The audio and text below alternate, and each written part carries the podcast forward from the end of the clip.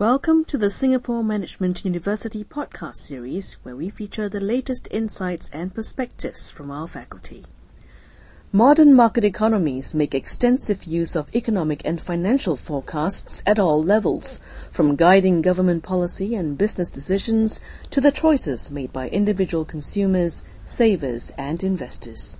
Forecasting is a particularly valuable tool for governments and monetary authorities as they formulate policies and strategies for the future.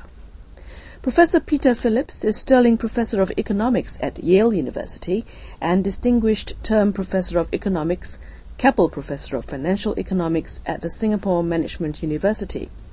His research covers many areas of econometrics, its empirical applications, and its wider implementations in fields such as communications and environmental science.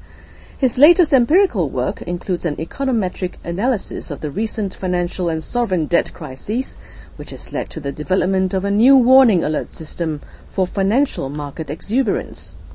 Professor Phillips believes that crowd wisdom has a big part to play in economic forecasting, that is, the collective opinion of groups of individuals may be more accurate than the best informed individual or a single economic forecasting model. In this podcast, he shares his insights about crowd wisdom and discusses other key indicators that may point to economic instability in the future. Professor, what role does crowd wisdom play in economic forecasting? Yes, I use this term crowd wisdom to represent the fact that we source uh, information from uh, many different uh, uh areas in economics and uh, finance rather than narrowly focus uh, on the use of a particular model or a particular data set. Um, there's some very good reasons for this, the primary one being that all models that we use are wrong. They're only approximations to reality.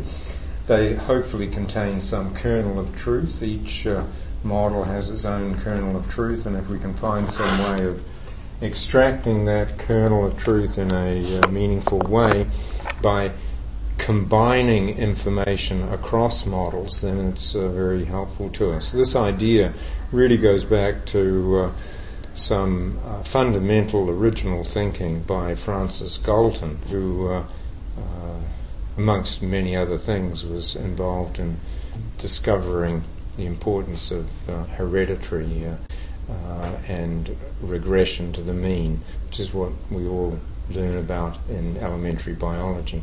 Coming back to you saying that all models are wrong, why do you say that? Models are just stylized representations of a real world process. Inevitably, they will be wrong because uh, there are so many interdependent aspects of economic, social, financial activity. And of course, the world is forever changing. And so it's very difficult to capture these uh, multifarious uh, aspects of uh, reality into a uh, single structural or reduced form model. And because of the fact uh, that we have to address this high level of complexity, then it's simpler in a very high dimensional framework, which is what we're now working in these days with the big data uh, issues that we have in, in before us, is to find simple ways of combining the information that's contained in various dimensions of the data in a productive and constructive way. In economic forecasting, is there a key indicator that points to financial crisis in the future? Well, the history of uh, financial booms and busts shows that uh, human beings um, typically create these something uh, at the rate of uh, uh, three or four per generation. And given the fact that this has uh, been historically the case for uh, some four or five hundred years now, uh, and in virtually all of these cases, no one has uh, succeeded in successfully predicting them.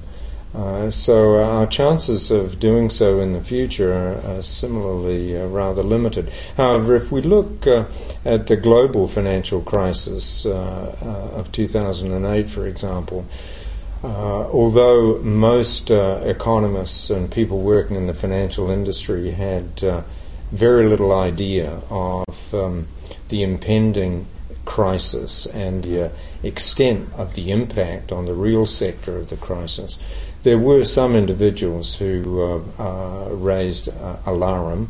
One of my colleagues at Yale, uh, Robert Shiller, pointed to uh, house price inflation as a major issue. And there were, of course, new financial derivatives that some people were, were concerned about. But there were other people who were making very systematic use of them, and in particular the use of credit default swaps uh, uh, for mortgage-based uh, backed securities was a, a, strong leading indicator that didn't really appear in anyone's thinking except those who were taking advantage of them. So there were certain knowledgeable individuals who were aware of um, the impending uh, crisis uh, in 2006 2007. Would you say that a build-up in credit can also be an important indicator of impending financial stability in an economy? Yes, it's certainly true that excessive credit creation is uh, one of the major indicators of uh, some financial instability. Uh, debt is like a drug. When we uh, take a, a little bit of it, uh, then it can be very stimulating. It enables us to go out and buy a whole lot of things that we're unable to buy. When uh, debt becomes um, a much larger percentage of our overall financial situation, then it can become very risky. Uh, and this is something that economists have recognized for a long time. Well, cash flow is always an issue. I mean, we see this uh, with uh, the situation that developed post crisis in, in Europe. Uh, cash flow uh, for, in the case of sovereign debt, uh, the fact that people really weren't able to to meet the, their commitments and the peripheral uh, European countries uh, were very much in that situation and had great difficulty and required uh, a bailout in order to survive. Once again, uh, some people were making very substantial money on credit default swaps against uh, uh, Greek debt. Is there a certain tipping point or trigger point that indicates an impending financial crisis? For instance, a certain debt to GDP ratio? Well, economists often say 100% uh, because if you have a 100% uh, debt GDP ratio, then in order to uh, run down the debt, you have to be uh, uh, growing the economy at something like uh, 4 or 5% a year. And most advanced uh, economies uh, aren't growing at anywhere near that rate, uh, and so this is seen to be a critical level. On that note, we understand that Japan's debt to GDP ratio is way beyond 100%. Is that a worrying statistic for the world economy? Oh, yes. Uh, J- Japan has a uh, rather extraordinary debt to GDP ratio. It's certainly around 200%.